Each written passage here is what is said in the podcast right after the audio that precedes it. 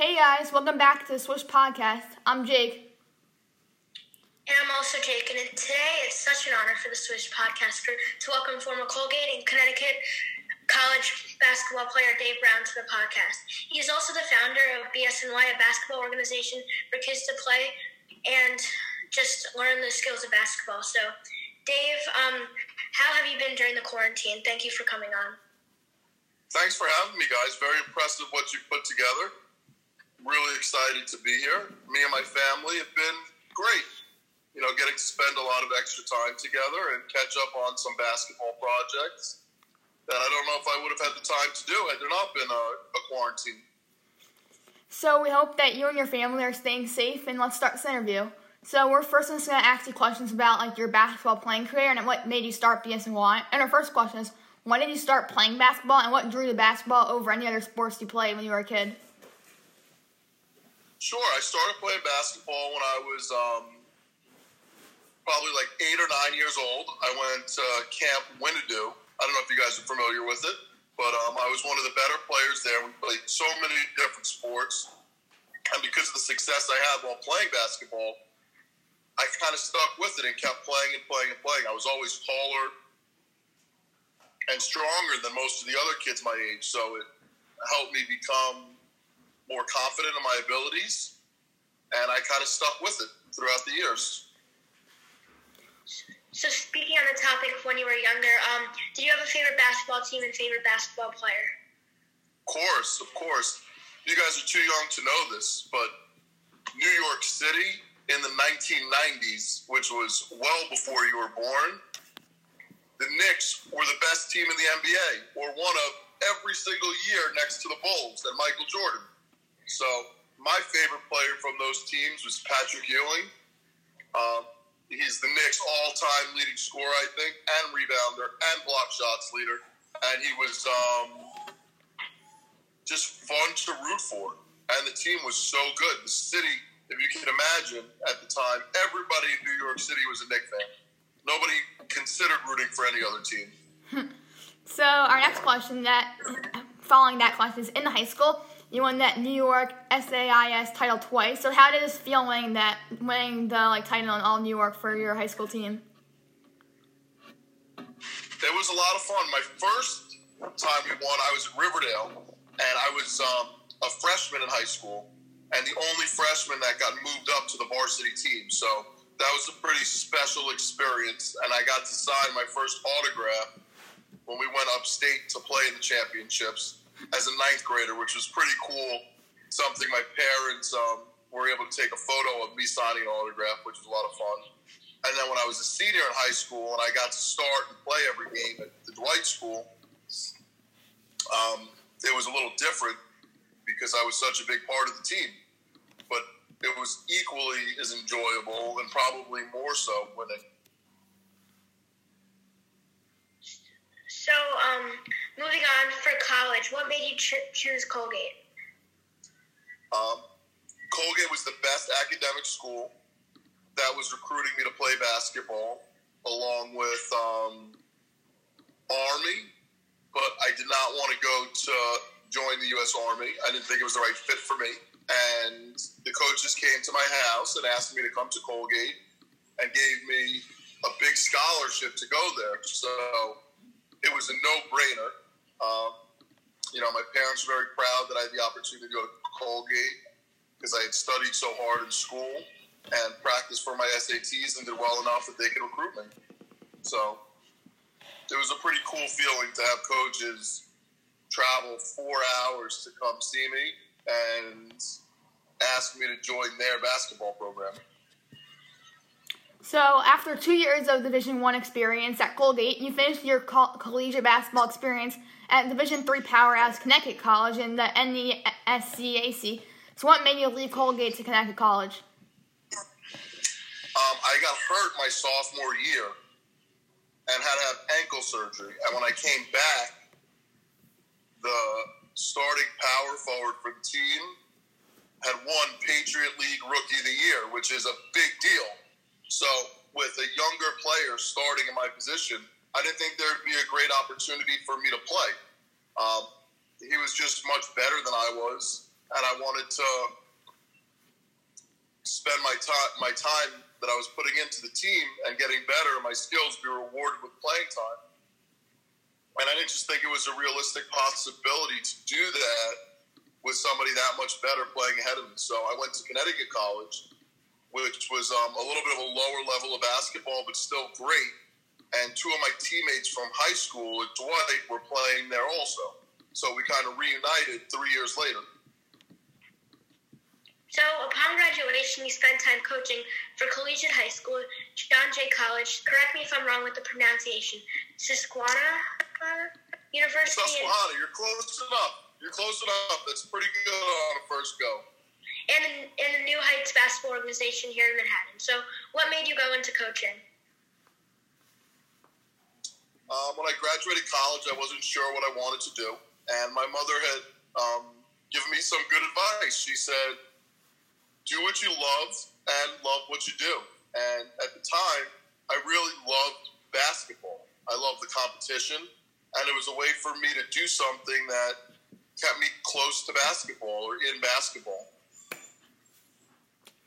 So a little while after after that, you started BSNY, Basketball Stars New York. So what made you start BSNY after coaching at those at the place that Jake already said? So in between all of my coaching, I went to work for the New Jersey Nets, and I was selling tickets for the Nets and working in their marketing department. And I didn't feel like my life was being fulfilled, and I really wasn't loving my job. It was cool to be part of the NBA, but it wasn't um, that much fun. So I wasn't enjoying it. So I decided to volunteer and coach for an AAU basketball program called New Heights. They gave me the opportunity to do so. So after work, a couple days a week, I would practice the team at like seven or seven thirty at night, and I really enjoyed that. So I kind of took that experience and said, "This is what I want to do." And at the same time, the New Jersey Nets were running all of these basketball clinics for kids on the weekends or at different schools, and I had come close to the department that was doing it. So they'd asked me to run these clinics as well, knowing of my basketball background. Um, so I'd run those clinics, and my wife had said, if you enjoy doing the clinics so much and coaching the team, don't you do something like this on your own? And you don't have to go to work in a suit every day from 7.30 in the morning till 7 o'clock at night. You can just figure it out here. So I left the Nets and I started BSNY because I realized it was a way to stay close to basketball, and I was starting to really enjoy working with kids as much as I enjoyed the basketball.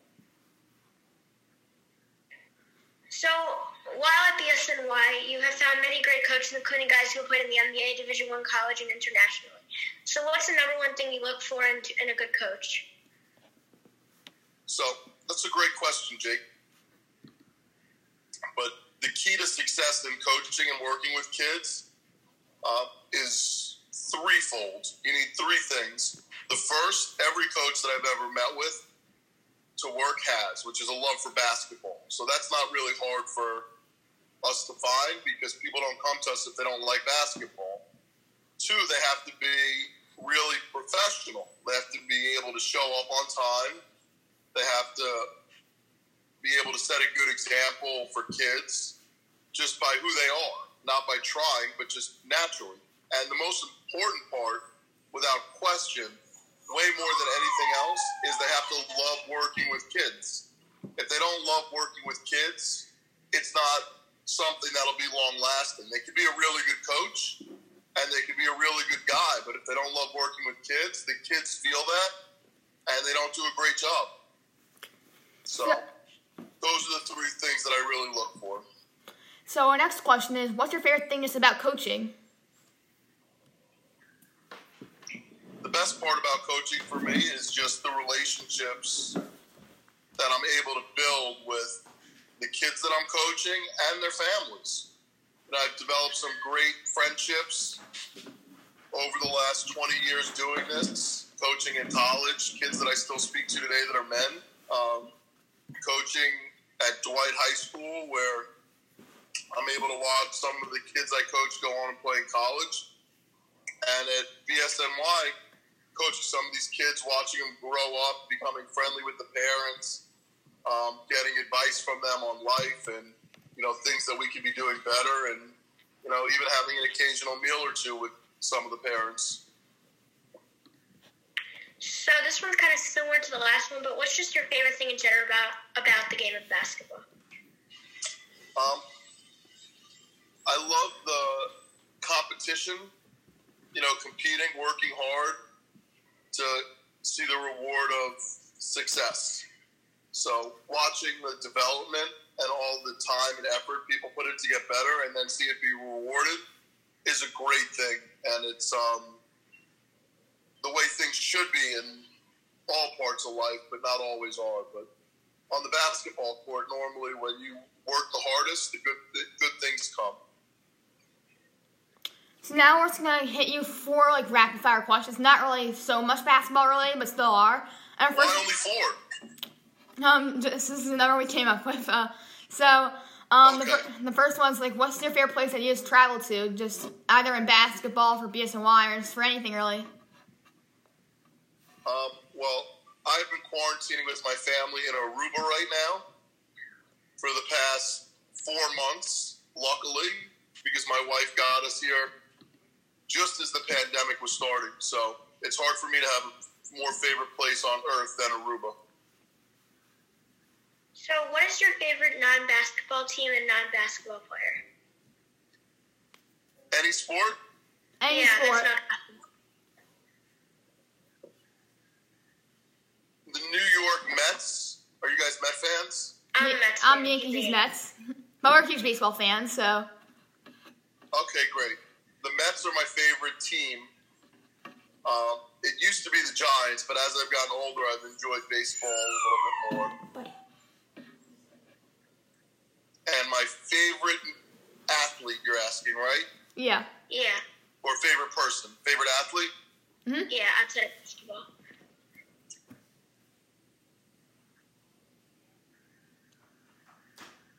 That's a good question. Hard to. It probably Darryl Strawberry of the Mets, but he might be a little uh, old for you guys. I know where he, I know who he is. He's the all-time home run leader for the Mets, I think. That a boy, Jake. You got it. So our third But to bring it up today, I would say Noah Syndergaard. so our third question is, what's your next best sport outside basketball?